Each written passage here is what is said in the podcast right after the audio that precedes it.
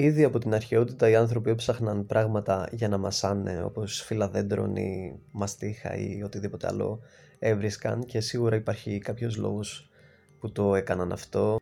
Γενικά λέγεται ότι το να μασάς τσίχλα ε, καταπολεμάει το άγχος πέρα από το γεγονός ότι σε βοηθάει στο να μην βρωμάει η ανάσα σου ή οτιδήποτε. Πολλοί αθλητές μάσανε τσίχλα κατά τη διάρκεια του αγωνίσματος. Ακόμα και οι στρατιώτες μασούσαν τσίχλα κατά τη διάρκεια της μάχης. Έχει καθιερωθεί ε, για τον Αμερικανικό στρατό ήδη από τον Παγκόσμιο Πόλεμο.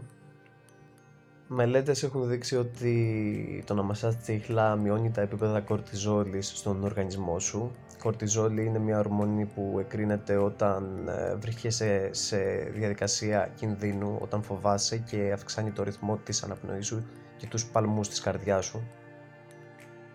Όταν μασάς τσίχλα, ο οργανισμός σου ουσιαστικά ξεγελιέται και νομίζει ότι τρως, οπότε εκρίνει τις ανάλογες χημικές ουσίες. Ίσως οφείλεται στα πρωτόγωνα ένστικτά μας, υποθέτω ότι ο άνθρωπος όταν βρισκόταν σε κίνδυνο δεν έτρωγε, απλά έτρεχε και συνήθιζε να τρώει όταν βρισκόταν ασφαλής στη σπηλιά του ή στο σπίτι του.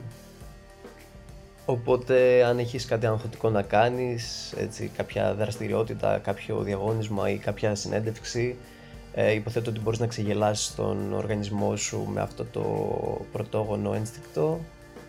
Απλά πρόσεχε μη μασάς σαν την κατσίκα, ε, λίγη διακριτικότητα δεν βλάπτει.